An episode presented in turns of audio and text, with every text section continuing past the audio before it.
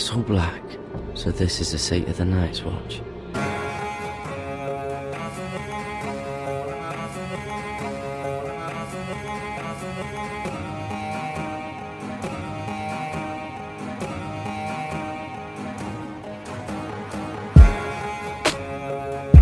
And welcome, internets, to Castle Black, the blackest Game of Thrones podcast in all of the realms.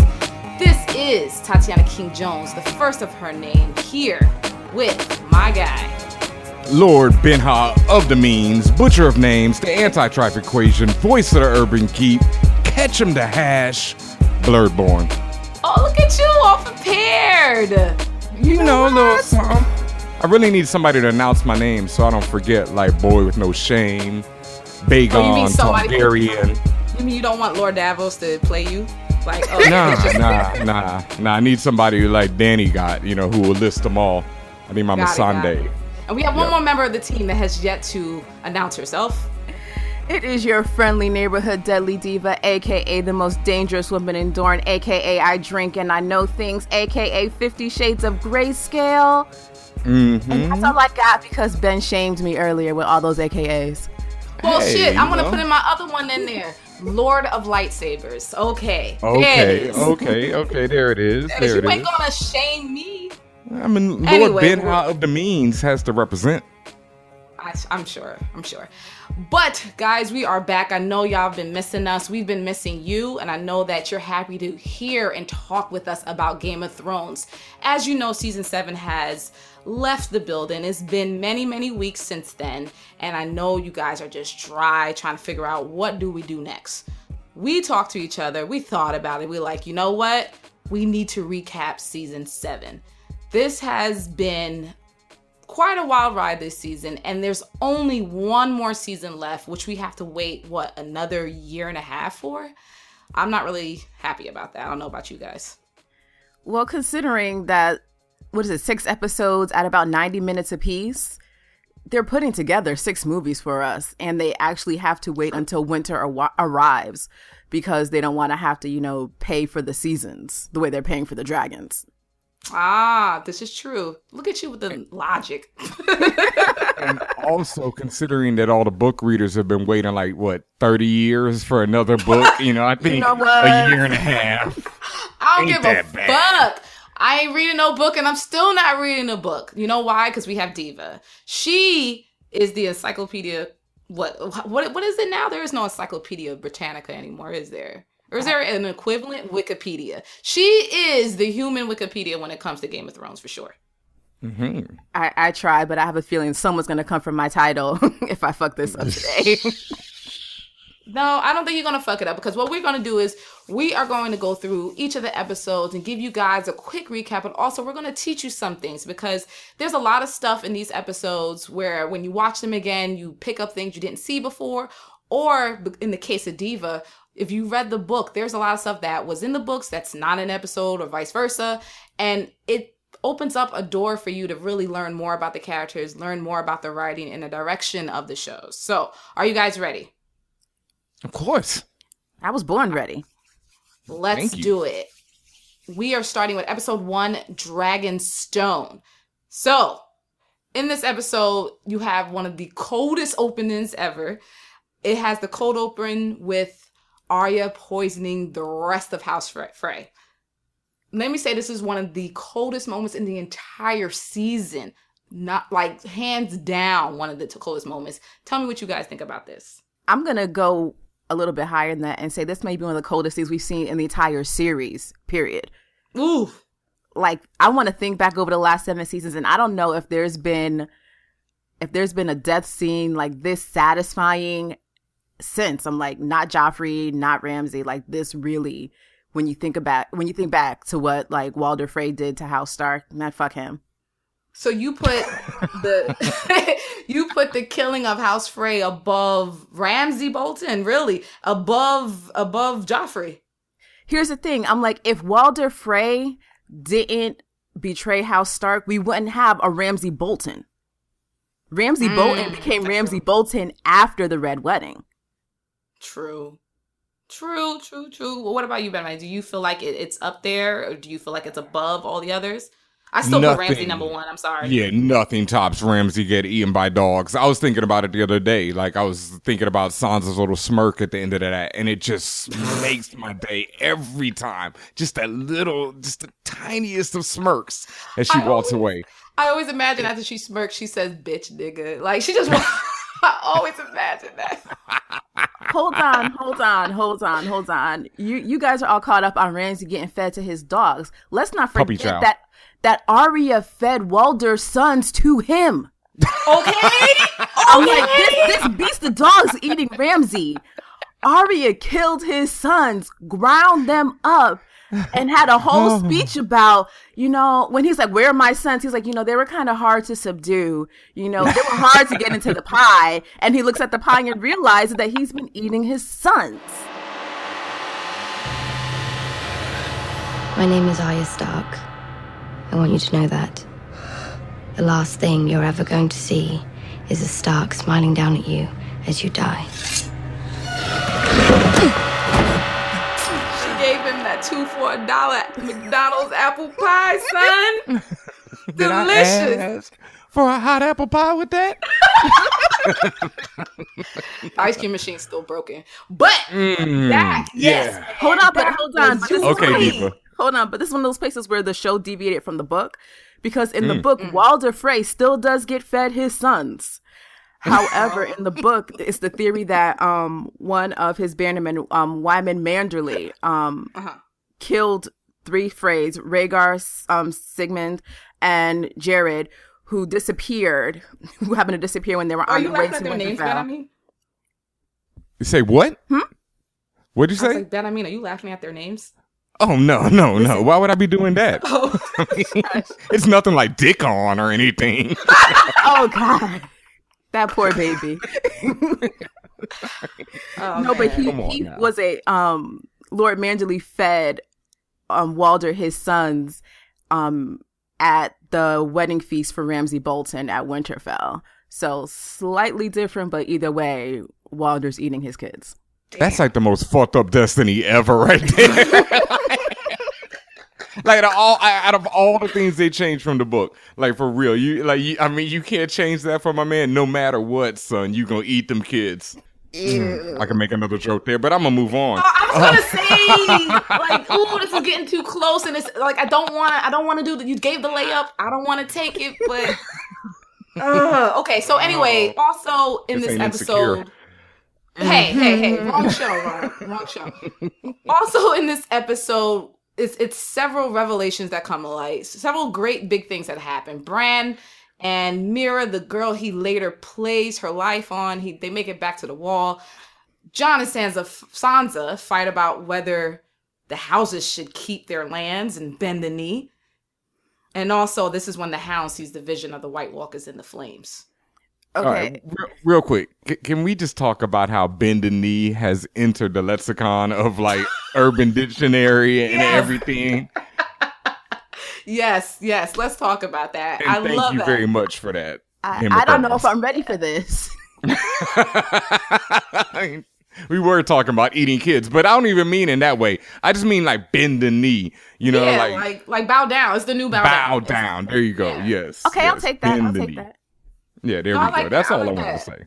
Because it's also wild disrespectful to the person you're saying it to. Because they could take it. It has technically the double entendre, so they could take it both ways and feel wild disrespected, and I love it. And and one thing I would say I love about Game of Thrones is besides the these little quips is that they're yes they're entering a lot of phrases and words into the general lexicon but they're also giving you some great snaps for people like you like you you learn so much from the shit that like Arya be saying. Arya really be talking about people's life and like just taking a life away with three words. And this happens throughout each episode. We're gonna get into that as we go along. But yes this episode the bigger thing that happened was the hound all of a sudden finding God or finding Jesus because he saw he had his vision in the flames. What was that whole thing about? Now, is that something that's also in the books, uh, uh, Diva? No, because the last that we see that we think we see of the hound, um, he's um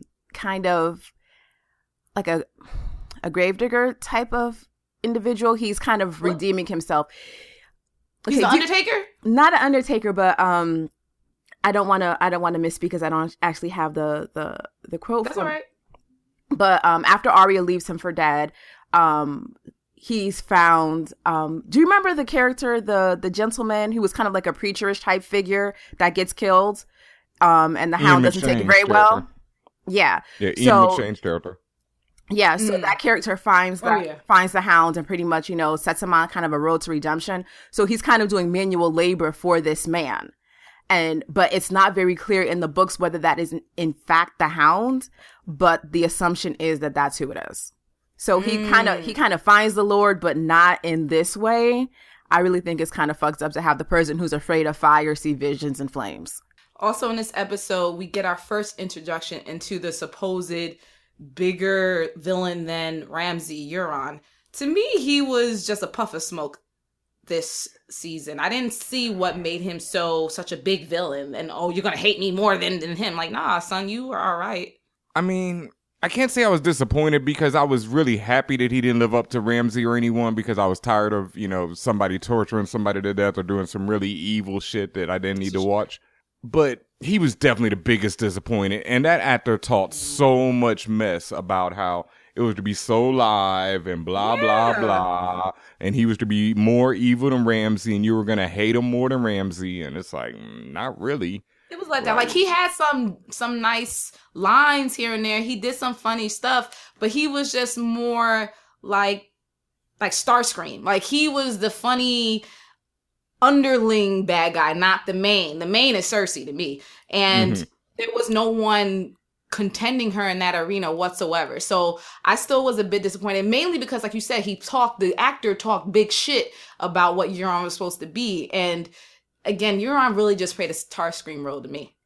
unless what he's talking about is his long game because there has there has to be something coming up for him in season 8 because they Mhm. barely showed him but they had him do pretty significant things you know he well we'll get to that in a bit you know where he pretty much breaks up Dany's alliance he recaptures his niece um and when he comes in he basically you know offers him offers up his fleet and his body to Cersei but the funny thing is, He is is that such a hoe. He's such a hoe. but the funny thing is, like in the books, he is. But in the book, Oh, for real? In the books, he's a hoe too. oh yeah, he's a hoe too. Like he has a he has a salt wife, which is basically like a common law wife. Um, and this woman is pregnant with his child, and she really believes that he's gonna like do right by her, but he hasn't done right by anybody. Like he doesn't do right by anybody. Um, Can- to the point where like his his crew, like his ship is called Uh-huh. the Silence because he rips the tongues out of his crew members, so they can't talk. Wow. Oh, that that made him a lot worse than he was in the show. But one thing that I read about while I've been, you know, getting ready for Castle Black was the fact that Dany had a dream about Euron where she dreamed that his She dreams of like a Um, squid on like she dreams of like his house sigil. Yeah. Oh, that wasn't the part I was going to mention. Oh, I was going to mention the part that Wait, wait, wait, wait. You're telling me Dany had a tentacle porn dream? No, Oh, no, no. This is not outlaw Oh, bars. We are not doing that. this is some anime shit. Wait, wait, wait, wait, wait. no, hold on. It wasn't. Wait, wait, it wait, wasn't no, no, Dany. no, it was on, someone. It was um. It was one of the many seers that comes in, comes in contact with her, who has a dream of like a like the like a squid uh like approaching or something of that nature, which is to book readers a reference to Euron Greyjoy because he promises that he's going to take over Westeros using dragons. and, Mhm. and he sends his brother and the Iron Fleet to find Dany and to court her and to bring her and the dragons back to Westeros. So the fact that we, when we get introduced to him, that he's basically trying to climb into Cersei's bed seems a little odd to me mm. when I know that his initial intention was to get Dany. And not only that, okay, this is what I read at least. I read that Dany had a dream about him where she dreamed that his penile regions were cold as ice. And because of that, he's supposed to be the person in the books that um eventually becomes the Night King instead of that weird ass theory that's going around the internets about Bran becoming the Night King. I hate that theory, by the way. Like, Yeah, I'm well, sure in the book it makes a lot the more sense. I'm intrigued by the- it. Yeah. I, I hate it. the, the, I- the I book know- it makes more sense uh, because in the book the Night King isn't the same creation that he is in the show. Like he comes from being a person. And so it's like Euron is supposed to be the new version of that. But yeah, he's not that in the show. He's quite suspect. Jesus. So I'm just mad my man has cold as ice. You know, that's that's something else though. Oh yeah. Ugh. anyway, Moving on. moving on. By the end of the episode, Dany shows up on Dragonstone and she's so happy to be in her motherland, which brings us to episode two, Stormborn, where we see Mr. Kendall himself get it in, or we don't we assume they got it in. But um they got it in in a different way, right, Missandei? Yeah. I like that. Oh my god. I know I'm so juvenile, but like I Well- love them anyway. I love Missandei. I love Grey Worm, and I love that they decided to do what works for them. That's their that's what they do as a couple. Gotta get them kids in your mouth. Once again, really? gotta work think with what you got. and, I uh, fully understand my man. Snow You went to the same school. Oh. You so know, you gotta work with what you got. I can't. I'm sorry, but anyway, after that happened, there's a lot of really, really, really effed up shit happening to the Sand Snakes, and I know this really upset you, Diva. Okay, listen. And me. Listen here. Listen here. They should have never gone out. I will say this again the way that they did. These young women were the daughters of Oberyn Martell. hmm When I tell R.I.P.. you that Oberyn trained his daughters, like all of his daughters were forces to be reckoned with. He made sure of it. Like Obara is a fierce fighter. Nymeria in that whip should have decapitated plenty of folks. Let's say, and we have wow, I keep forgetting we only have three here. Three out of eight damn daughters. You gotta be kidding me. Uh, so wait, let's talk about the daughters for a minute, because you said in the books it's eight, of, eight them. of them. Are they all like? It's like an army of them. They all the same age. No, okay, so Oberyn has eight daughters born to five different women. Nice. Well, shit. Listen, remember, remember the Yeah. Dornish are very open. Bob Marley, I see you. They're very open with regards to sexuality. They don't have the same hangups that the we- the rest of Westeros has. So Obara, who's the oldest, um, her mother was a whore from Old Town. Nymeria, um, Hey, that's that's wild disrespectful. Why she gotta be all that? because that's who she is. I'm like, that's the thing. That's, That's who who she she is. Her I'ma mother start was a calling people that. You damn whore from Old Town.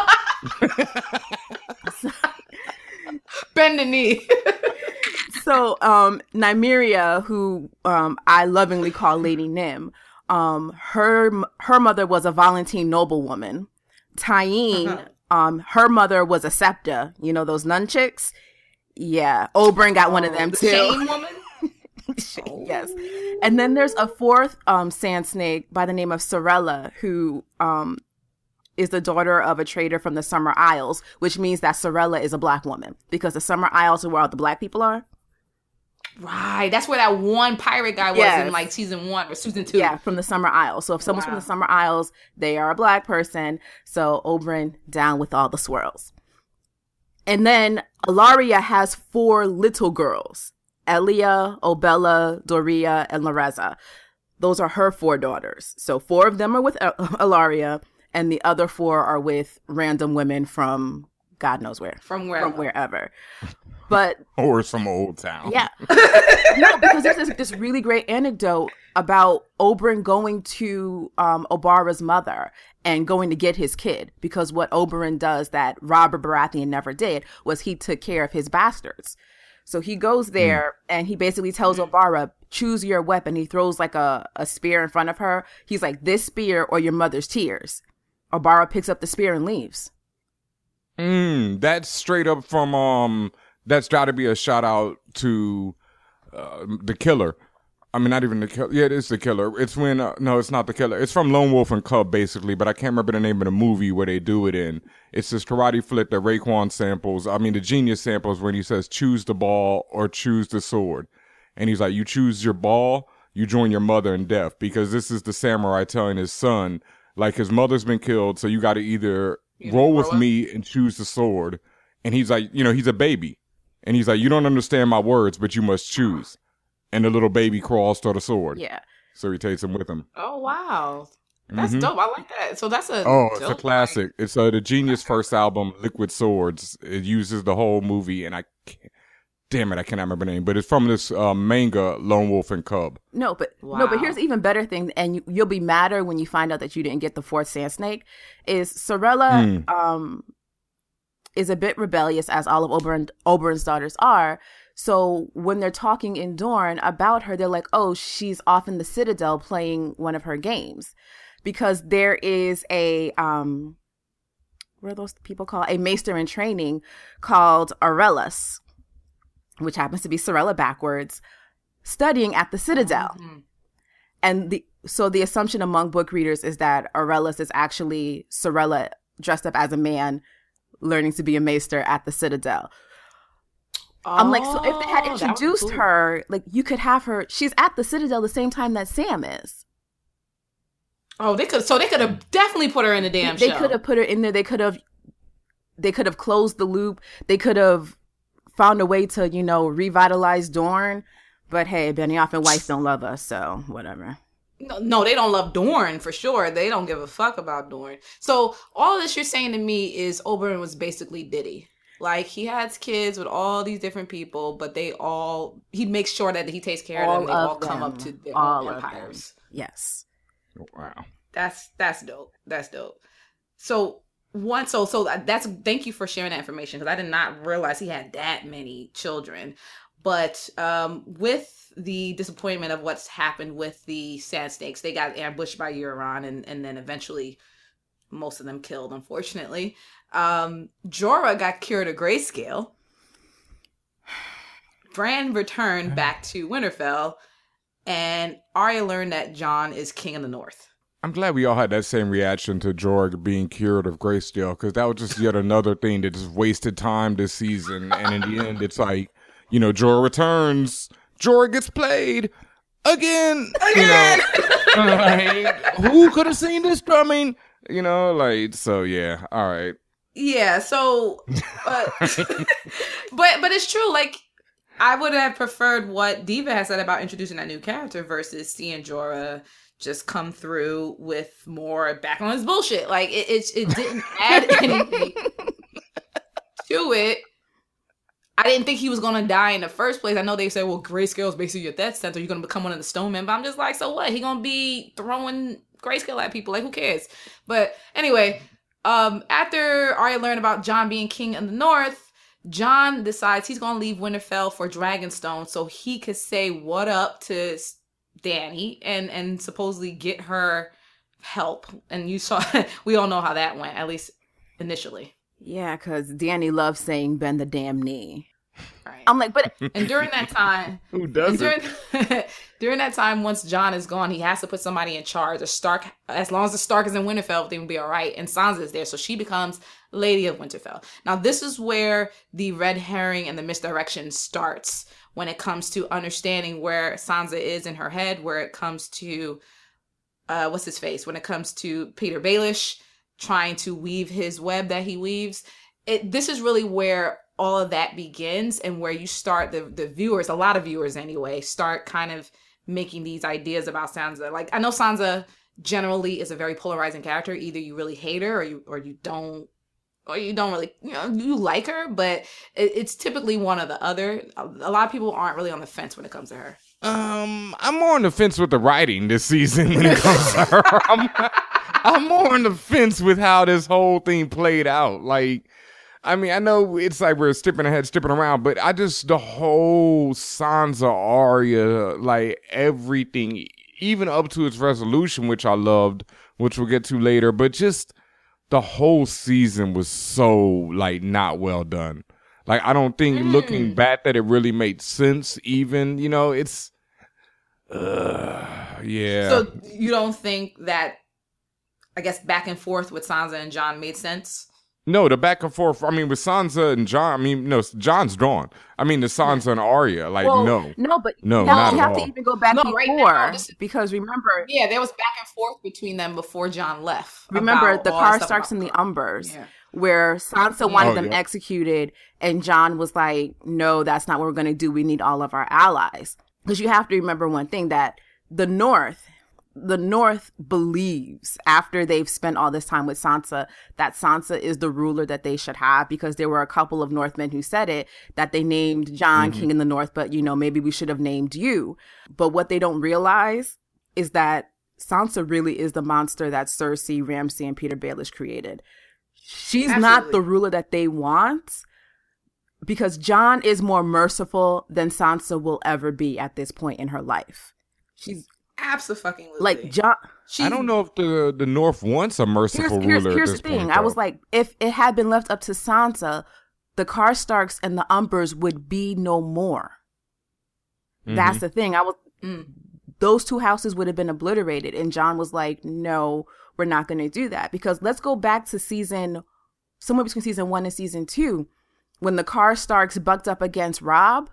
Robb executed a Karstark, and the car Karstarks turned on them at the Red Wedding.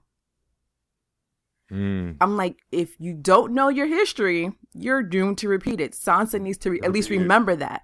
Like the murder of a Yep. Karstark enabled the Red Wedding to happen because the Karstarks didn't Mm. take up arms to defend Robb. Sure. Yep. Very, very true. And that was definitely one of those moves where I thought Robb was an idiot when he cut off my man's head. I thought that was. Oh, like he a was the really- fucking idiot. Yeah, I thought that still remember really being angry foolish- yelling at the screen. Oh man, every time Robb pretty much made any decision, that was my reaction. He always had this like slack jawed yokel look every time, like he was making a dumbass decision. I'm like, where are we right but now? but here but here's the thing Ah. that we have to remember, and I think this is one of the places where Benioff and Weiss messed up, is that in the books when we when Jon finds the direwolves at the beginning of book one, Yeah. Robb and Jon are the same age. They are 14 years old. The problem that I'm seeing is that they are applying 14 year old logic to what should be a grown man Robb. Like this Robb is in his late teens, early 20s, but they're playing him too closely to Book Robb. Book Robb, it makes sense for him to make Ah. those types of rash Okay. decisions because he's a 14 year old boy. Whoa, that explains everything. Because That when he was chopping the tree, when his dad got Yes. killed, that was my first indication that this guy's an idiot. But he's a 14 year old boy. He's only 14. Yeah, but if he was a 14 year old boy, I fully understand it. But like when this grown ass man was chopping up this tree with his sword and your dad just got killed, you better arm up, bruh. It ain't time for rage. Like that ain't working. Yeah. that does explain things, but it also makes it worse because it's just like you if you're gonna make that adjustment in age for TV, you need to make the adjustment in terms of thought, of terms of having some form of sense. It just once as we've been saying all season long, it just makes it seem like all the Stark men are just stupid and they just always have stupid ideas and or or make stupid decisions. And it's just that and it, it doesn't They're just, Right. If it's a young situation, of course, all all kids are, are just be coming up with the wildest ideas that don't make sense sometimes, or be doing the wild things that are isn't what you should be doing at the moment. And and wow, that that really changes my perspective a bit. Now we're moving on to season three, The Queen's Justice, where we have Euron actually making a lot of sense and handing over the remaining Sand Snake women over to Cersei because remember he said he was going to get Cersei something really nice that she always wanted and he delivered what she wanted the the supposed killers of her child. Um, in addition, we have Dany and Jon going through all that ridiculous back and forth about bending the knee. And then also we have that nice quip between Melisandre and Varys. okay, here's Um, not well, one one thing real quick. Not supposedly she did. I mean, Euron did hand over the killers of you know one of her children. It was only one that actually killed her, but I mean, you know, whole they were all complicit in it. yeah, you got to go. Understandable. okay. I need I need us to go back to season season three, no season four, season four when we meet Oberyn, Mhm. and the reason why Oberyn is so pissed off at House Lannister was because not only did they kill his sister, but they killed her children. And one of the things Yeah. that Oberyn says repeatedly when Myrcella's being sent to Dorne is that we don't hurt young girls in Dorne. Oberyn repeatedly tells Cersei that they don't hurt little girls in Dorne. One, to basically say that we're better than you. Two, to let her know that her daughter is going to be safe in Dorne. So to have Ellaria and Obara and Tyene and Nymeria kill Myrcella, makes no sense because it basically goes against everything Oberyn has been talking about. And in the books, Myrcella is alive and well. Granted, she got hurt in one of their schemes to make her queen, but she's still alive and well. Because they don't hurt little mm. girls in Dorne. Like Myrcella gets hurt by accident. Like they're trying to like they're trying to basically crown her queen like in the midst of all these uh, people dying and whatnot. Like I think after Joffrey dies right. and before Tommen is crowned, they're trying to make her queen. Right. Um, and she gets hurt in the process because they're trying to run away, and in the ensuing scuffle, she gets hurt, but she's alive and well because they don't hurt little mm. girls in Dorne. So to have them do that is like, what the fuck? But also, is is Oberyn's Oberyn's dead at that point? Yeah, Oberyn's yeah Oberyn's dead. At, dead. Oberyn's dead yeah, in that at that point. But in the books, Doran Doran Prince Doran is still alive. Um, Trystane is still alive. Like this whole murder. Who's yeah? So who's leading Dorne at that point is the question because once the mom comes in, you know, and her husband, lover, whatever has been killed, I understand her killing the daughter. Ellaria. Yeah, I was like, but yeah. at that point, Prince Doran is still alive. Oberyn's older brother is still yeah. alive, and unbeknownst to Ellaria and his and um Oberyn's daughters, is that Prince Doran is actually like working behind the scenes to avenge his brother I'm like, and he's like, mm. I don't mm. have to tell y'all fool shit. I'm the prince. Like, just sit down and do what I tell you to do, and things will be all right. You're complicating things now. Well, thing about that is, you know, they pretty much screwed the pooch on the whole, like, you know, Dorne storyline from whenever it's been introduced. So I can't really expect much in this last wrap up of it because, you know, they've all, I mean, since they've been introduced, other than making Oberyn dope as hell, they've just done nothing with Dorne. Yeah. So, you know, par for the course. It's unfortunate. The the more this episode goes on, you guys are are explaining. Well, mostly you, Diva. The more that you're telling me about Dorne, the more angry I'm getting because I feel oh. like now I've been missing something very fantastic that could have happened. That said, we're still going to move on anyway. Also, rounding out the episode, obviously the whole Unsullied situation when they did the whole princesses in another castle, Casterly Rock is abandoned. But then we find out why it's banning? because the Lannisters, led by Jaime and his army, are actually sacking Highgarden. And then again, we get another cold ass line from one of the most gangster characters in the series, Lady Olenna. With it. she was like, "Look, I know y'all about to take me out, but let me tell you, tell everybody, I want Cersei to know I did that. Like mm. she reminded me, like she delivered that line like Denzel delivered a line in Training Day. Like she just I said, "Let them know." I guarantee. Like she, I just. This is and, my and, product. I guarantee it. Funny enough, Diva and I were at Dragon Con a few weeks ago. Uh, excuse me, last mm, month, and I saw it. There was a, an elderly woman in a wheelchair who dressed just like Lady Olenna, and she was carrying a big ass sign that said, "Tell Cersei it was me." And she also it had the glasses, me. the deal with it yes. glasses on. She had to deal with the internet glasses, not just yes. any glasses, the internet, internet. cutout glasses. Yes. It was amazing. Amazing. So, so during this whole the deathbed confession scene, was that just did, did Olenna just wanted to have that last petty patty moment? It was just like, look, I know I'm gonna go out, but I'm gonna go out with the flames. Like, what what was her real goal for doing it? I'd hate to die like your son, clawing at my neck, foam and bile spilling from my mouth, eyes blood red, skin purple. Must have been horrible for you, as a king's guard as a father. It was horrible enough for me. A shocking scene. Not at all what I intended. You see, I'd never seen the poison work before.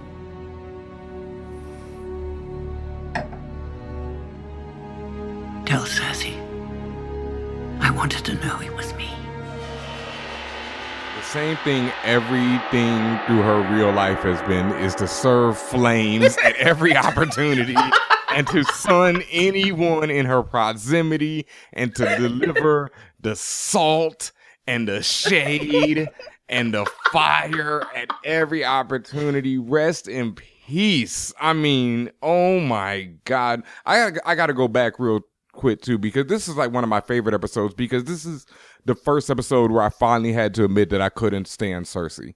Like, no matter Mm. what has been done to her throughout this whole season, throughout the whole series, her revenge on Ellaria was just goddamn. Like, that's some cold blooded ish. Like, I couldn't deal with that one. But back to the god. Like, yeah, I mean, there's no other reason other than just to, you know, see that look on Jaime's face. Like, mm, mm, wait, what? But, but okay, I'm I'll take- I'm I'm gonna be the Hold that. logical one here, since since, since Ben's Hold gonna be extra right now. Remember, remember, in but remember in the conversation, Olenna is basically telling Jaime, "You know your sister is unhinged." Olenna knows. Lannister. Olenna knows that if there's going to be anybody who can stop Cersei, it's going to be Jaime. But Jaime has to have a reason. So by letting him know that it wasn't your brother that killed Joffrey, it was me. It frees up that last that's la- that last bit of doubt, that last bit of, you know, that last connection really between him and like that rage that him and Cersei share over Joffrey's death. And he's like, wait a minute. True. So she was doing that to, to, to break, break that last. basically she's trying to like sever the bond between Jaime and Cersei because Cersei at this point has done heaps. Remember when she was imprisoned by the Faith Militant, it was for sleeping with her cousin Lancel, and for lying and for lying to the High Sparrow. So at this point, Jaime knows that Cersei has been passing out the cookie to everybody because in the books, not only is she sleeping with Lancel, there are two um, members of the Kingsguard that she's sleeping with. One of whom she's sleeping with Wow. to frame Margaery. Basically, she's sleeping with this dude to get him to lie on Margaery to say that Margaery's sleeping with him. It's a whole bunch of stuff. I need people to read. Cersei is a very free woman. Isn't Women, she? there's there's so much about Cersei that would be enjoyable on screen. Granted, they of all the female characters, they've done Cersei the best, but they miss like that whole Cersei taking lovers aside from her brother. Like from the time she was like a teenager, like men and women, she didn't discriminate. If you were pretty and you yes she shouldn't. you, you could get it. I was like, even even at this point in the where we are in the where we will be in the books where she's been released by the Faith Militant, like she has a female friend, another um one of her bannerman's wives is warming her bed for, and until you know things go south and then they desert her too. But that's another story. But yeah, there's like so much more that they could have done with Cersei to kind of break because to break the bond between her and Jaime that maybe wouldn't have required Olenna, but the Olenna line was really perfection. Mm, that, thank you for bringing logic to it. You know, it's very difficult to bring logic to Game of Thrones because most of the time it just doesn't cut it. That being said- this season. that being said, we're gonna travel on to my maybe my favorite episode of this season, episode Oh, four, man. the spoils of war. Oh, oh my god, baby! When I say that dragon scene, woo, the loot train battle. Okay, okay, okay, okay. Okay. I know other stuff happened though. Other stuff happened. And again, some fire ass lines were said this episode, okay? This is the same episode where Littlefinger tried Bran and Bran came back with the whole with the whole chaos is a ladder line. Like That's one of my re- favorite lines. re- when somebody repeats your line back to you that you said when they weren't even around, Mm. fam. That's when you know you fucked up. Yes. That was just one of my favorite lines from the first time Littlefinger ever said it. That that was the line that made me love Littlefinger when he said that chaos is a ladder and Why I climb up it. him? Yeah, that was just so cause that's such an ill line and such a true statement. You know, it's like no, when things are going bad, I made the best of it, bruh. Like, psh, you know, gotta do it. You been listening to Lemonade, huh? Ah, you know, he should have listened more because he would have figured out not don't fuck with the wrong women. But we'll get to that, Oh, right? God. Um, yeah. we'll we'll get to that. Also happened in this episode. Remember when they sacked High Garden? Well, you know High Garden was balling, so they used all that money. Cersei uses all that money to pay back the Iron Bank because the Iron Bank collection debt collectors was on her line. She wasn't picking up the phone. They were like, "Look, man, you gotta pay us back," and she finally did. And then she decides that she's going to contract with the Golden Company. Now, Diva, this is when you gave us a lot of Yeah. information about the Golden Company, of who they really are and what's probably not going to happen for her. So, um, by now, everybody should know that we have more than one Targaryen in our midst. Um, but the Golden Company has its roots in House Targaryen, and it was founded by one of um, Aegon IV's great bastards, um, Aegor Rivers. Um, and they wound up going over to Essos when they when their fortunes kind of turned, and they've been trying to make their way back to Westeros for a really long time. So, long story short, is they may come to Westeros, but I don't think that they will take Cersei's side, knowing that there is one, at least one Targaryen heir there. I, yeah, I don't. I still don't see them coming to her aid, or they're playing. The, they'll Yeah. play the role like they're doing it. Yeah, and that's switch that's what I'm they thinking. They're like she'll tell them that you season know. I'm trying to fight, you know, Daenerys Targaryen, the Dragon Queen, and they'd be like, "Oh, word, there's a living Targaryen, and there are dragons."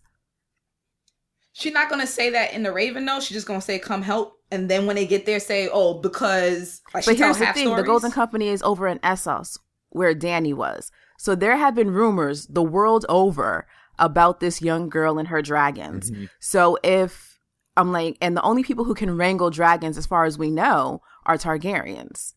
So the Golden Company has to know that she exists. They just don't know where she. they may not know where she is right now.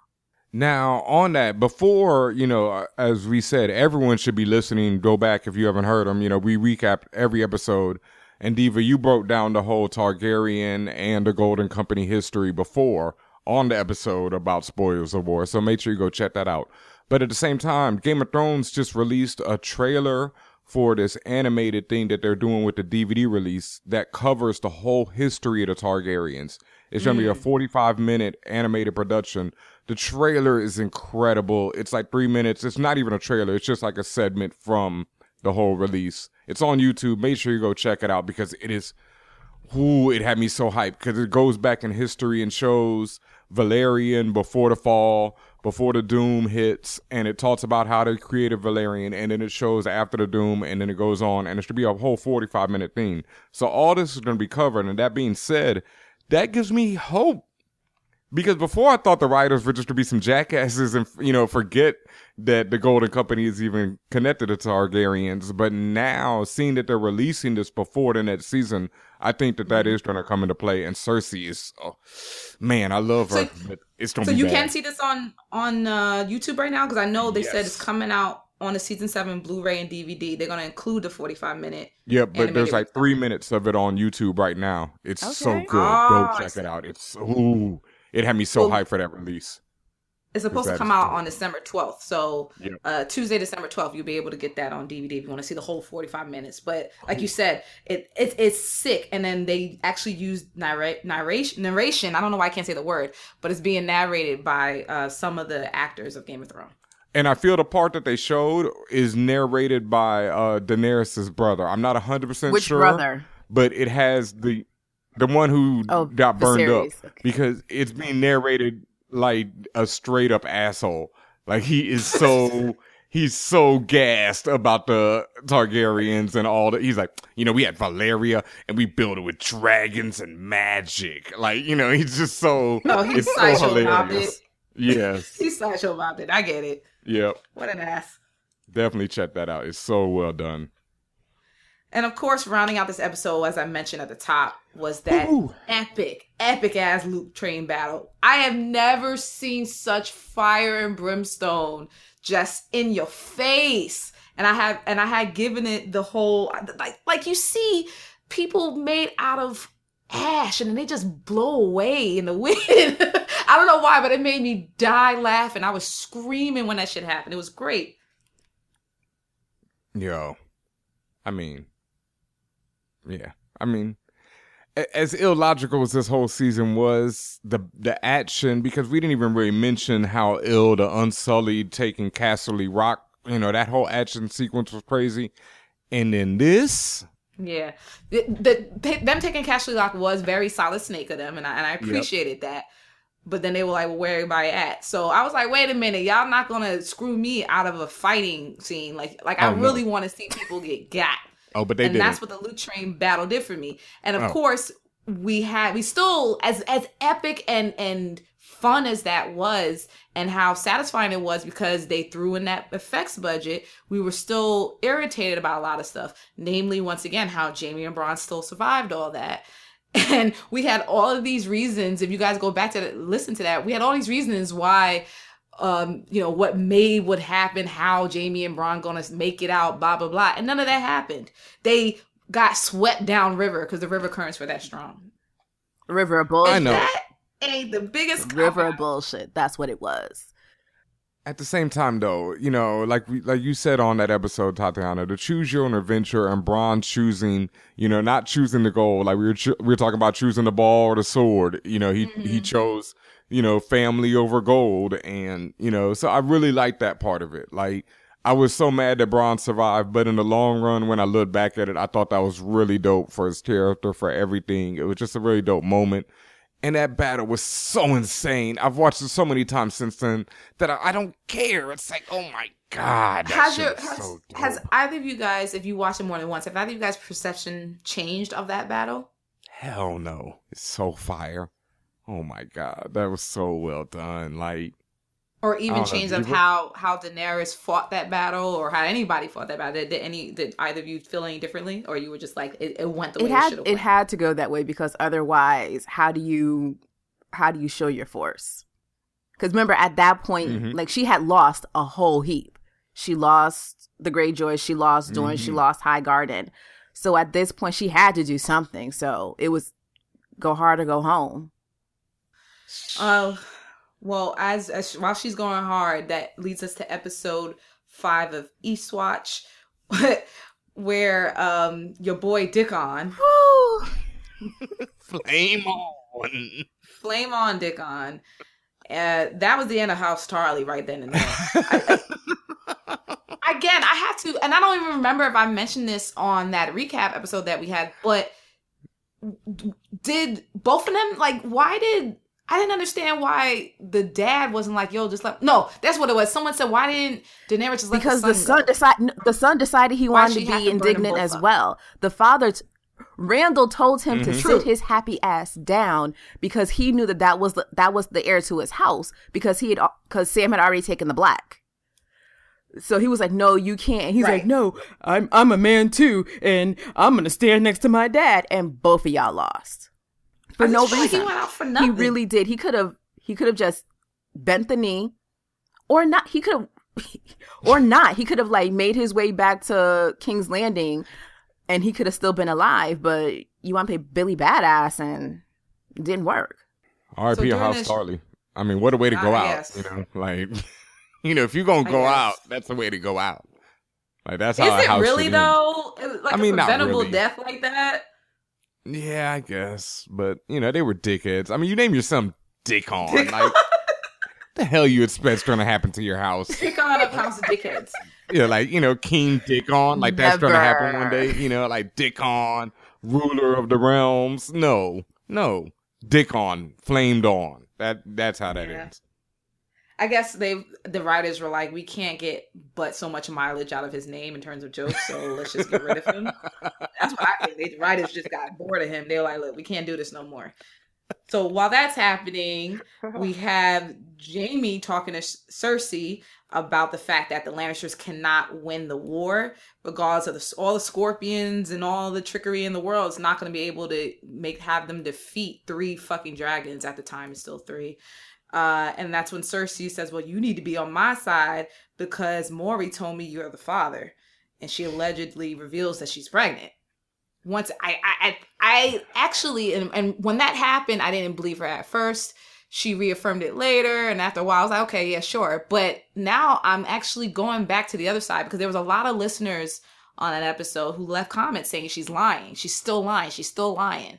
And then when I go back to that whole prophecy situation, there was never anything in the prophecy about having her, her having what another child. So is this all a I lie? I wouldn't put it past her. I'm like, that's the thing. Cersei lies. Yeah, I really think Cersei is definitely lying. Really based on everything I know about her, based on this new information you've shared with us thus far. Diva, like I don't trust her. So while she lying about being prego, they also come up with this really ridiculous tan- plan to capture this wight. Now, I remember how ups how irritated we were about this once again, and now that you know hindsight's twenty twenty, lots of people had had well, there were a few comments that made sense. They were saying that there was no evidence of it anywhere in the world that these things exist, and seeing is believing for for most of these folks. You they believed in dragons because there were bones and all sorts of things that they can see that that gave them a clue that these other items exist. But there was no no such thing as a wight. So how could you prove and how could you get Cersei to believe you? Well, let's go capture one. The problem is this is fucking Cersei we're talking about. She don't believe in logic. She is Donald Trump. It's just not there with her. Cersei believes in her own logic. Unlike She- Donald Trump, she has a very clear logic and a very clear, you know, understanding of what she wants the world to be. Just like Donald Trump, she's an egomaniac and she believes Okay. in her own theory of what the world is. She lives in her own fucking picture book. It's a Am very advanced picture book. It's a very advanced, um, unlike Mr. Trump's picture book, which is like ABC, you know, ABD and shit. Don't call that dude mister. But anyway, while that's happening, Thor Jr. comes in with the Mjolnir. This cat leveled the fuck up. Gendry shows back up and he's ready for war. Can can we take a moment? I don't care. Can we take a moment just for Gendry? Is that your boy? That's your babe? That's babe for you? He's one of them. I have a roster of them that I keep in my pocket. He's one of them. Because when you meet him, like one of the things that's striking about him is he looks a hell of a lot like a young Robert Baratheon. Like forget like that fat drunk man that we met in season one. That got gored by a boar. huh? That's that's not Like, the one. what a way to go out. What a dumbass way to go. Gored by a boar. It rhymes. But young Robert Baratheon, the reason why he was able to sire so many bastards was that mofo was fine as hell. I'm like, he's tall, he's strong, dark hair, bright blue eyes. Like, come on now. Like, come on. And Gendry has like all of that in him and less of like the roaming dick syndrome, it seems. Ah, that's true. So while Spent a lot of time on a boat. You know, you never know about Gendry, really. I mean, after all that time on a boat, Gendry might have left some kids behind. He might have just, you know, like- You will not sully Gendry. No, mm-mm, mm-mm, we're not doing that. Gendry did want to get out of town rather quickly, is all I'm gonna say. Mm. Gendry was ready to go. He was like, "Word, word." She, I can't with you. I just can't. I know, I know. All right. So while But- Diva is dro- drooling off of Gendry's Chippendale calendar, we got Gilly with the knowledge. Now, Gilly has always annoyed me to no end because she's always asking wild questions, and Sam always looking at her like, "Are you stupid?" But this time, I actually felt for Gilly because I realized how much that Sam really don't be knowing what the fuck he's doing, and he's actually getting a lot of his knowledge from Gilly. Gilly is the one who's holding him down in the cut, and no one knows because she's a woman. Mm. When you really think about it, that's the main thing. She's supposed to be this uncultured swine wildling that he found in the middle of nowhere who got a child. She's supposed I guess she's like 17 or something. So and she's a teenage mom. So they automatically put this and and I realized that I fell into this trap. They automatically put this she's an idiot kind of air about her, but she's really nothing near that. Well, And it's because of her that she stumbled upon proof of the whole connection between Jon and Targaryens. well, when okay, you have to remember that Gilly is one of Craster's daughters, and Craster had this really lovely habit of having children with his daughters. So her being kind of an idiot may be due to the fact that she's kind of inbred. Um, Right, but it was also she's not she's just not as you see she's the one who found out all the she's the one who found out this huge revelation. Yeah, but with no context, I'm like, I may have like blown her off too. Think about it, it's like, oh, Rhaegar set aside his wife. I'm like, with no connection to Jon, like, why would Sam think anything of that sentence? Like, the viewer is like, holy shit, that's the proof we needed. But Sam has no mm-hmm. reason to think that this has anything to do with his best friend. So he's like, yeah, shut the hell up. And then once. But then he put two and two together later, so who's the dummy? Well, I don't know if I can call Sam a dummy, but I didn't appreciate him taking credit for it. Like he was the one who found the scroll. Let's not say let's okay. Let me not say dummy. Let's say who who's really thinking ahead in things. Again, like you said, there was no Damn sure context. ain't She's just damn sure ain't Sam. Shit. But like you said, Gilly said it without any much of context, so it wasn't really clear. But maybe you know, again, I, I actually felt for her, and I felt bad for thinking that she was so silly all this time when she's really. I didn't give her enough credit. I think so. Apologies Yeah. to Gilly. Probably For last real, one I ever give. No, because yeah, I never cut short on Gilly. I was always less. I was always more of a fan of hers than Sam because she was the one who made Sam the man he is today. Like then you mm. know you never represent. You know you never give respect to the woman who made who you you are. And it's like Sam would have still been a sucker back wherever he was if not for Gilly because Gilly put that you know heart in his chest where you know he had something to live for. And then whenever he was down, Gilly would be like, "Nah, you're the man, Sam." You know. So and then he just played her out in this episode. I was so. This show would be wild. Okay, but hold on, hold on. Think about what Sam has been doing up until this point. He's been emptying Bunch of He's nonsense. been emptying chamber pots and transcribing grayscale. and all this other stuff. So I can see why he's like, you know what? I've had a long day. These chamber pots are disgusting. I don't want to. Yes, I'm glad you can read now. Thank you very much. God damn it, why'd I teach you to read? I just want to. I just want some peace. It's like when when like your parents come home from work and you're yipping and they're like, yo, just just just just let me sit. Just just just let me sit. I just got here. Yes. Why the hell did I teach this child to read? Why? But why is he constantly Yeah, why, why you calling her a child? But why is he constantly treating Gilly like she forgot to take the chicken out the freezer? Like, are you like he's always giving her this look like shut the fuck up all the time. Like he's always angry with her. And Hold up. How you gonna call Gilly a child when she made Sam a man? Like literally Ew, I forgot that. Literally. I forgot that. made him a mm-hmm. man. Hmm. It was an analogy, Ben. An analogy. I, I, I'm just saying, stop hating on Gilly. don't listen. Gilly I Kid, enjoy Ghostwriter Gilly. for Lil Wayne. I enjoy Gilly. I enjoy Gilly because we're moving Damn very sure does. When we're he's moving, you know, oh, we're moving very quickly. not being a quickly. jackass. And we're trying to get away from Ben I mean, but we're moving very quickly to episode six, Beyond the Wall, where we take that stupid ass idea to get the wight and put it into action, and in the course, kill damn near everybody. Um, we do see several things also happening. We get the the what we think is the misdirection of Sansa and Arya potentially coming to blows. We get the big old bag of faces. We get the sense that something is amiss in the sister or the Stark sister household. Um, again, I know you didn't like the writing this season, but would you give at least Ben? Would you give credit to how they played this whole duality with Sansa and Arya or not? Uh, I go back and forth on it. Like, I don't know. Like, it just, I'm like, does it all make sense in my, is my thing. Like, you know, given the misdirection early on where Arya, you know, seems to be fooled by Littlefinger. You know, did that make sense in the longer context? And then this whole scene in this episode, which I thought was really ill, but does it make sense in the longer context of the show was my question. Like, does it really make sense that Arya does this whole thing with the mask? And actually, before the comments tear me apart, I'm gonna say it does.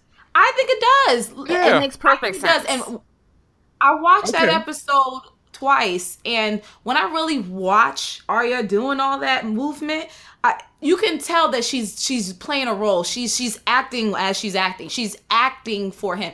There's no fucking way. I had said that when I when I initially thought that Sansa, not Sansa, when Arya did fall for it. I was like, there's no way that she got to level 99 and is to get fucked up like that off a off a Littlefinger. Like yes, Littlefinger, he's he's very powerful. Yes, he's levels up, but you there's no way.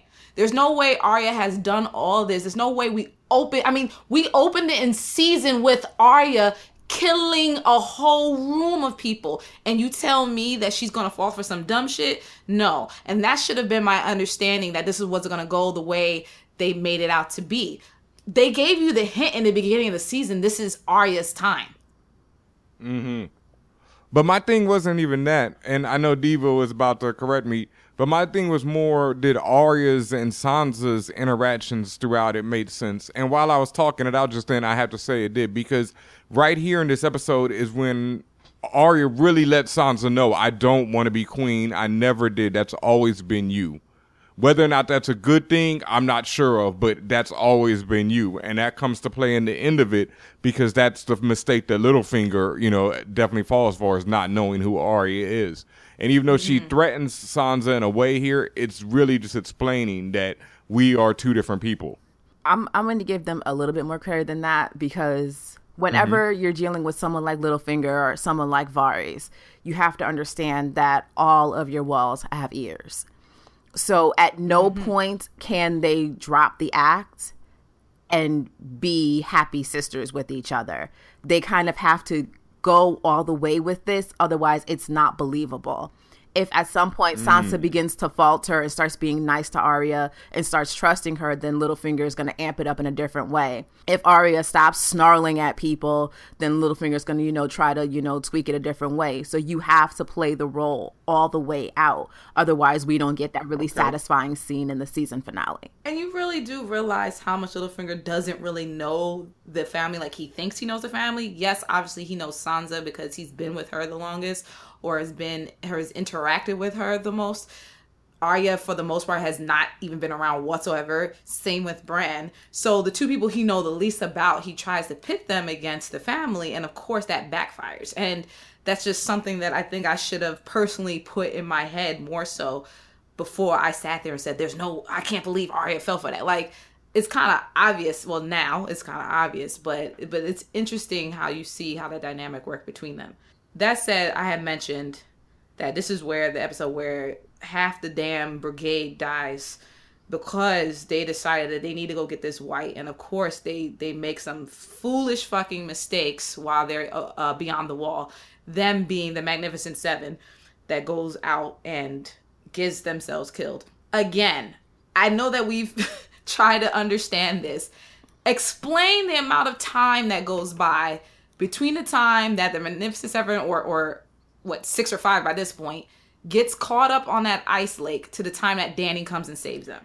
How much time actually passed by? It had to be i i think the estimates i was saying were like a few days. Like day, days Yeah. had to pass because you realize you have to get gendry from where they were back to eastwatch. The, you have to get the raven from eastwatch to dragonstone which is what like a thousand miles we said last time i'm Yep. like and then from there now you have to have Dany fly her dragons from dragonstone past eastwatch to where the hell they are so you're taking about three days because remember Thoros of Myr he freezes to death. and it also took some time for the ice to reform and the internet's definitely figured this out and you know they did do it. It's just that they didn't show the passage of time well enough. But you know that's one of those minor things that i really can't be mad at because this episode was such a fierce ass battle and that whole tension on the ice was so crazy. And you know i gotta say though.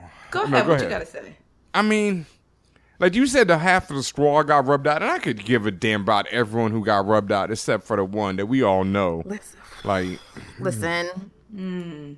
Still hurts. hurts so bad. So one thing we didn't address with Viserion when he hmm. went down we know as you saw wights drown when they get in that water how did they get him out from the bottom of the lake How the hell did the Night King throw a perfect spiral from like without Magic. any Why effort? did they have Like, chains? Wait, wait, wait. I don't care about. I told you I didn't have no problem with that spiral throw. I didn't have no problem with the Madden throw. He's the Night King. He is this mythical person, creature, whatever you want to call him. He got the he got I the just the want arm. everyone. I just want everyone to go back and rewatch and look how he puts no effort into the throw. it's so great. It's, it's like it's like you know he's. I mean, it's just like eh, and that shit just. He threw this shit like a toothpick and Yeah. caught him with the shish kebab. I get that. I don't. I, I don't have no problem. I'm trying to figure out how the fuck they give him from under the chains or whatever. How? How did that happen? None of them. Maybe the Night King can, but none of them could go underwater like that. So how did that work out for him? At that point, So, um, I know you said you didn't like this theory about um, the Night King being Bran. Yeah, About Bran? Okay. Yeah. But if you even taking away from that theory, if you buy into the theory that the Night King may be able to warg, which is another theory, he may have shush. He may have seen the dragons before they came and was prepared. Which is why why do you have the damn ice javelin? What were you going to do with the ice javelin? Why do you have chains with you? Where did those chains But come from? he could- How did he know? How how was he prepared to reco- to kill and recover a dragon if he didn't know a dragon was coming? And if he knew a dragon was coming, how did he know a dragon was coming? But I thought he was. Well, I think. Listen, I didn't even. I don't. I don't know why everybody's focusing in on the Night King and his powers. This nigga's Captain Planet. Why couldn't he create an ice spear? I didn't. I didn't see the problem with that. It was just mm-hmm. everything else that didn't make sense to me. I don't know, Diva. I think like we gave them a lot of credit earlier, but I just think you would try to say, you know, this is just it looked cool. and that's all there is to it. You know, like it looked really cool to have these guys with these chains drag this dragon up out the ice. And before we go to that, I just want to say, like, like I said, Viserion, like, I never under. I mean, I've seen it happen before, but that was just so amazing. Like that, that the thing hits him, and then he just falls into the ice He ice. blew and, up. He and- and- blew up. I mean, he's like, you know, flames are shooting out the side of his throat. But when he's clawing at the ice and just slowly slipping under, that's right up there with anybody. Like, you know, any, you know, when we talk about on Fan Fanbro Show, you know, what deaths hurt you the most, that's up there with anything for me. That was crushing. This Viserion went down like the damn Hindenburg. Okay, I didn't understand how. Magic, magic, magic. That's the answer for everything. And oh, also, rest in peace, Benjen again. I mean, who gave it I, you know what I do? I do, Yeah. damn it. Fucking Can't a Stark man live a whole life? Is that too much to ask? Not if he's trusting another Stark man to oh, save his God. life. Yeah. Stark no. plus Stark equals death. Yeah. We know this. No, we're not. Close enough. Fine. Well, we finally have come to supposedly the most magical episode for various reasons. Episode 7, The Dragon and the Wolf, the final episode of season 7. Oh boy, and some things come to a head in this episode. I don't even know what to talk about first because I know BenHaMeen is is just readying his double entendres now. Okay, let's, let's just start in the dragon What do we pit because about it's the first? safest place for us right now. Is the dragon? okay. Definitely the safest place for Jon Snow. Dragon pit. Ah, see, I knew it. See, That's what they're calling it these days. Hate so See? much. Diva, you didn't see that? I saw that from. I he threw that shit like the Night King. It was a fucking perfect spiral. You ain't see that shit? I'm shit? too pure for this manner of talk. I'm too pure. I mean, Oh, Wu-Tang my called it the gravel pit. I never understood that one. That was always gross. The gravel pit Wu Tang, that was terrible. But I never. Wait a minute, hold on, time out. That's what that Yeah. song means. Yes. Yes. Oh, Oh, fam, and I'm singing that. Check out my graph. I'm just singing that shit. Like I'm like, uh, oh my god. Oh my God, though. Internets, please. Somebody make a remix right now. Dragon pit to the gravel pit theme. Please, internets. I need that from you. Do it for Castle Black. Do it for the culture. Oh my god. Oh, Lord. Oh wow, wow, wow! We're getting mad hip hop knowledge on this my episode. God. I did not know that. Oh, I feel so dumb. I feel like Gilly. Anyway, Okay. No now, context. Now I want to know what kind of women they came across that. It was that was my thought. That was my Okay, thought. I'm okay. I'm was like, focused. I'm focused. How are you? Okay, I can understand. You know, honeycomb hideout. Okay, I can work with that. Gravel pit. So Cersei almost gets So- got by a wight. How about that? Not even a wight, but okay. that was I gotta say that still was the one of the best reveals I've seen on TV. Where like they, it was like watching one of those David Blaine specials where he's like for 15 minutes he got you looking at this box like what is the fuck is he's about to do with this box, and then he proceeds to scare the shit out of you after you've been sitting there just waiting for something to happen. And the way that they presented it to her, I like it literally was like some circus shit and you I th- I thought I thought that would have meant something. But who are we talking about? Cersei, Lorraine Lannister. Lorraine. Oh my god. She looked like a Lorraine to me. That wig looked like a Lorraine to me. Oh my god. I'll go with that. yeah, no, like you said, that was incredible. Absolutely incredible reveal. Like absolutely incredible cinematography. Just everything like we talked about on the episode when we reviewed it. I for real thought there nothing was gonna happen. Like I thought the bones were just to tumble out of that joint when he kicked it over. And so he'd be like, You brought me here for what? But no, you know, it got hot. Uh Euron I mean, pretending like he's deserting, but I think Diva, you said that's really was really him getting up in his boat to go to Essos. Yeah, I'm like I'm thinking that he's going to try to make the transaction with the Golden Company. But once again, now that he's seen dragons for real, he knows that they're here. He's seen the wight. If he comes back with the Golden Company, I don't know that he comes back to Cersei. Hmm. That would be a power play, you know, switch it up, like you know, and then that would go back to the book of him wanting to get down with Daenerys. Yeah, that would. But what about all that talk? Like even a few episodes back when Cersei kept basically was promising herself to Euron, and Euron at least was acting like that he was feeling it, like he he wanted some of that Cersei dragon pit. What is the truth? Because there's one dragon pit and there's one drunken pit, and mm. you know.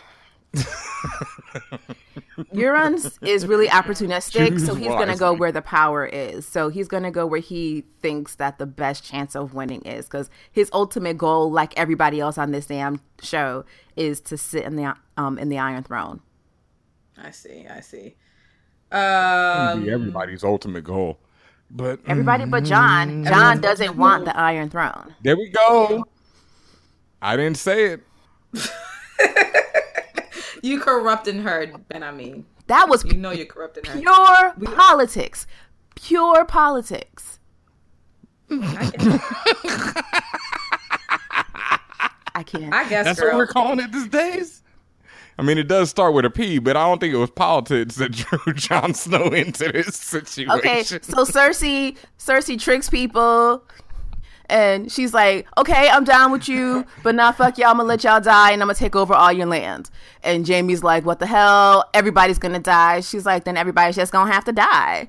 And Jaime's like, you are crazy. I am leaving. Yeah. And then proceeds to have to me that I don't I don't know care about what anybody else says. I was scared as shit that Jaime was gonna die by the what? by the mountain right then and there. Like I swore that spear was going through him through that back. I, I swore that shit was gonna happen. And I for real thought Jaime was dead when he was up. Walk, I mean, riding the horse away, and the, and it started snowing. Like I was until Jaime went off screen. I was, you know, you was fearing for his life. You thought that Night King was going to throw another spear at him. no, I thought an arrow from Cersei. I thought it'd be like Bronn in the ultimate like this is the worst show ever. You know, like Bronn kills his best friend. So you say after Bronn saved his life 50, 11 times, here come Bronn like, with the arrow to the heart. I mean, just if you want to make the show the most cold blooded show ever, that would have been it right there. Like, shh. Well, let's talk about a different cold blooded scene. Rest in peace, Littlefinger, man. My sister asked you a question. bitch. but okay, are you so again because of what you got in this episode with the Stark girls basically teaming up and cornering Littlefinger? Are you really still mad at the way they wrote it?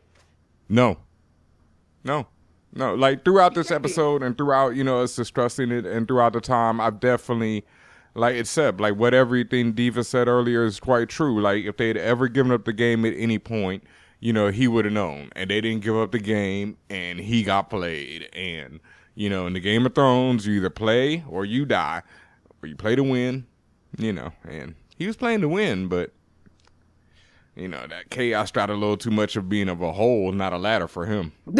okay. I just, I just, I just appreciate it.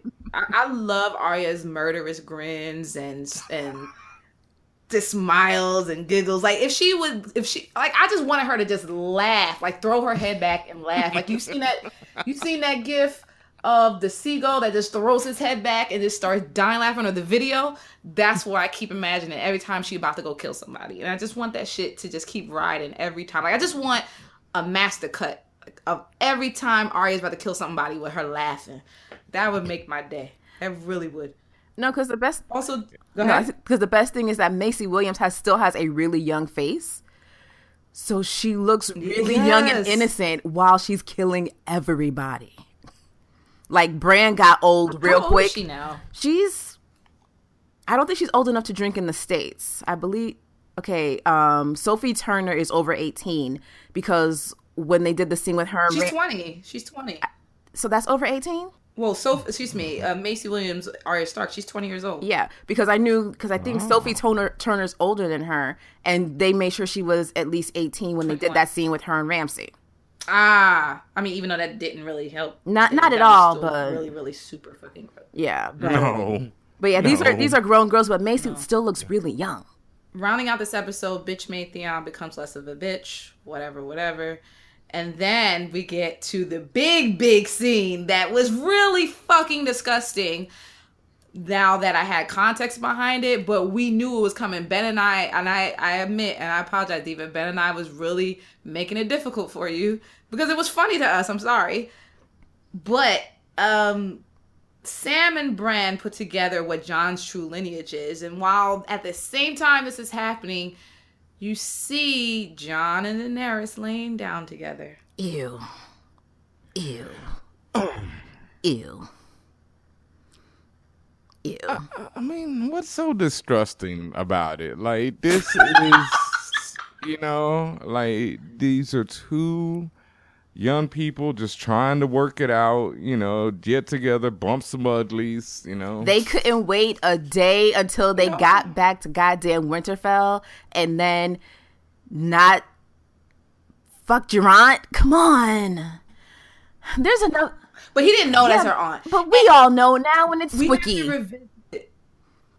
But uh, yeah, but it's we, we these outside fourth wall people who don't exist. We know this, they don't.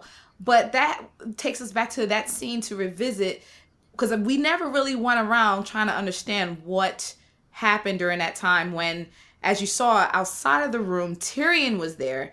And or or he saw them go into the room together. He knew what was about to go down, and he had this really forlorn look about him and we never really discussed what each of us thought he was thinking or what he you know was he upset was he sad what was really going on and furthermore remember previously he was speaking with his sister trying to get her to come and help and all that stuff.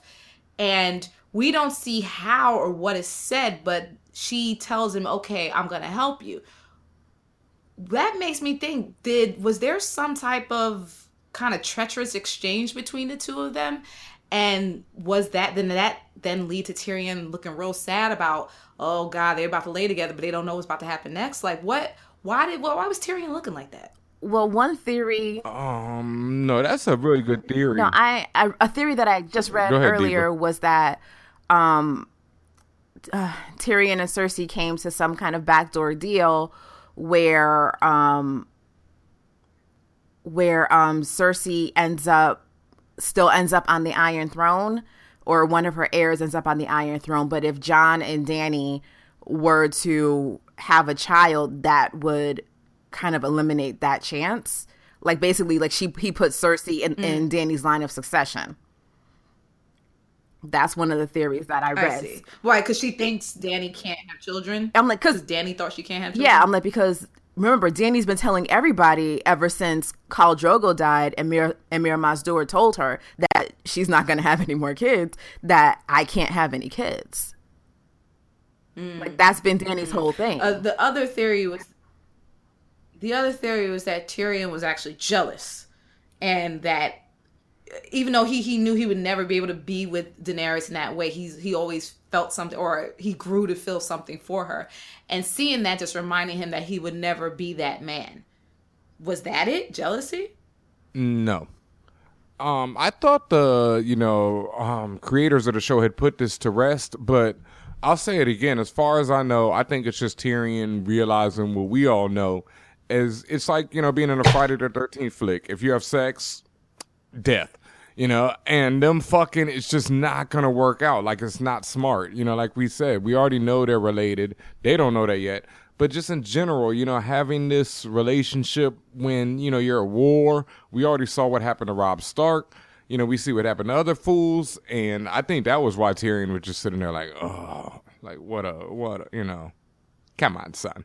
Like you know, he needed, that, he needed that lover to pop up right there. Come on, son. Like yeah, it was just you know no good. Like mm-mm, nah. Yeah. And I want and I, and Diva, I know you have some education for us because this is also the episode as I mentioned where they put two and two together about who Jon really is, and there was that brief flashback to the whole Rhaegar Targaryen situation. and I know there's a lot about it that you want Okay. to say. So let me start with my petty patty moment first. Um, I really need Okay. for the costume designers for Game of Thrones to not put the entire wig budget on Daenerys' head. There is no there is no reason why Rhaegar should be wearing the same raggedy ass wig that Viserys was wearing. So raggedy. wet.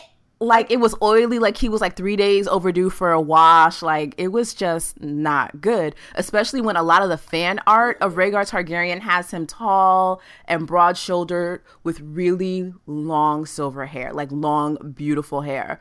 So to see this raggedy out just no He's supposed to have hair like Yes. Sephiroth from Final Yes. Fantasy. and He look all raggedy as fuck. like he like he's been going through it. Now, granted, like they were in the middle of a war, so I can see why he may have looked that way. But come on, sir, I need you to do better than that.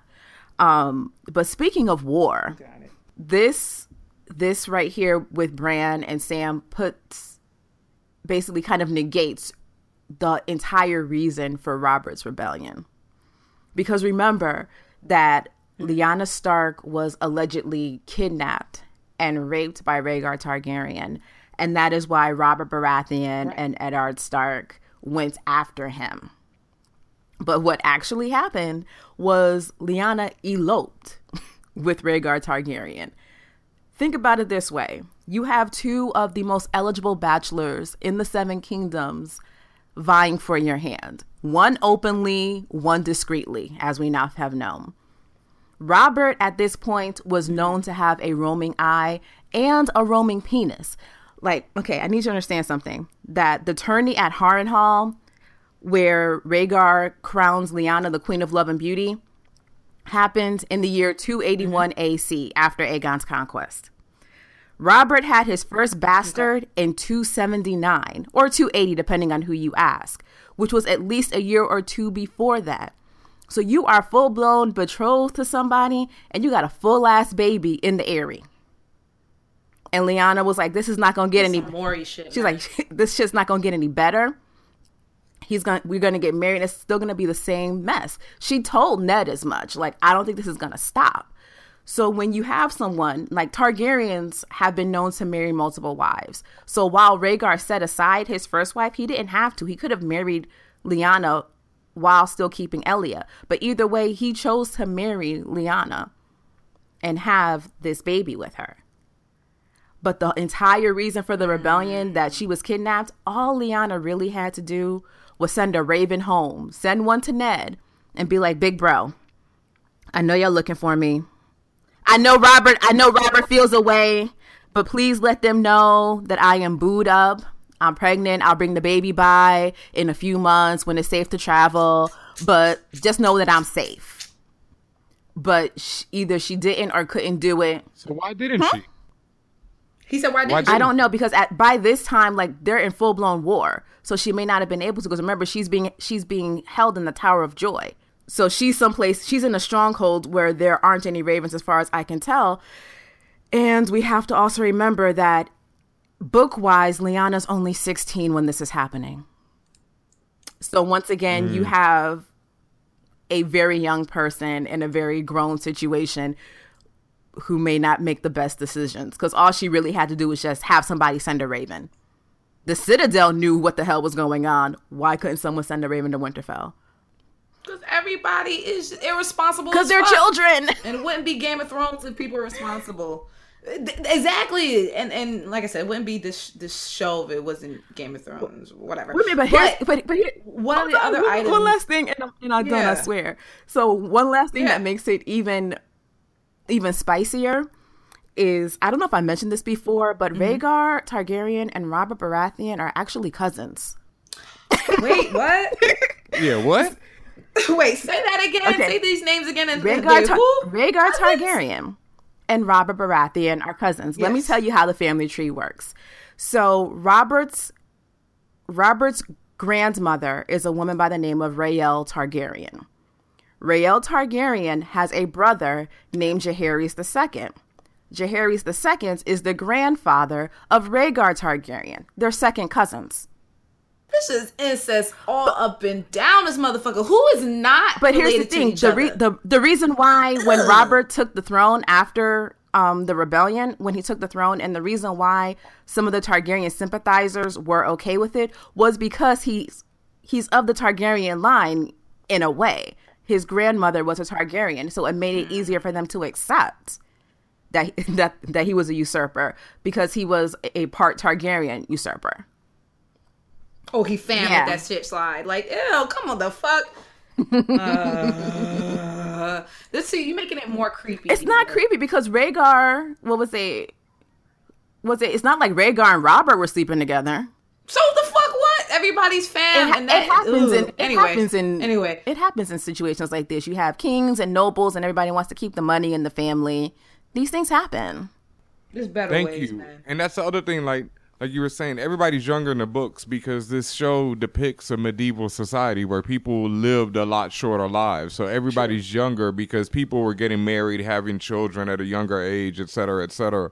So, you know, Jon and Daenerys getting together isn't really out of the question, even if they were younger and all the things. But people don't want to see that on TV, so that's why they're not casting young people to for these roles. That would just be out of control. To wrap up Well this done. season, yeah, the wall did take the L that we've been waiting for it to take. You know, the Night King came through on Viserion Reborn and melted that joint down and rolled the whole army through. and I And mean, on it the was epic. Literally. Yeah, it was epic, but you know, uh. after it just it, it it's also kind of corny to me. You know, I don't know, just eh. Why? Because it was just. I mean, when remember when you saw Jaime riding out and it was snowing where he when he left? Did that happen at the same time the wall fell? That's why. That's what the snow represented. That hey, the snow just represented homeboy. that because winter is here for everyone, and it's Yeah. just yeah, it wasn't even about the wall falling. I don't think it's just you know that that's how it is now, and the long winter is here, and we can expect to see the whole next season wherever they're at snowed out, and you know that does bring us. You know, it is the end of Castle Black for the season, but we do have you know what's coming up and Yeah, final scene of so Game we of Thrones. we will be going back to season one, episode one of Game of Thrones. And running through full recaps of it. So not just like um we did kind of a quick season thing, but no, we'll be doing full episode recaps for each episode. So make sure you guys tune into that. Make sure you're actually subscribe to us on Spotify. Yes, we are on Spotify, on iTunes, SoundCloud, Stitcher, Google Play Music, iHeartRadio, anywhere we can get your podcast. Because we will again be running through episode one, season one, and through all the subsequent seasons until we are what up to speed and we are going to start talking about our predictions for season 8 as we get a little closer and yes that's going to be quite some time before we get to that point And we will also have guests uh, host on every episode, people who haven't seen Game of Thrones at all. So, you know, they'll be fresh to it. It'll be a fresh reaction. You know, of course, Tatiana, me, and Diva will be here.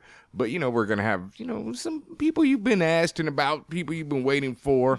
but, you know, why you wait for that for real? What are y'all expecting for season eight? Who do you think is going to end up on the Iron Throne? The biggest question of them all. The Night King. damn Yeah. Hold why his the night ice. Yeah, that. Yeah, that's all I have. why the night king At this point, how how do you, how do you stop a man that can raise the dead? Like literally, the graveyards of Westeros are his are his feeding grounds now. Like literally, he can raise the dead. There's like eight thousand years worth of dead people underneath the ground. I'm sorry, and everybody who hmm. falls in battle who hasn't been burned, they're coming too.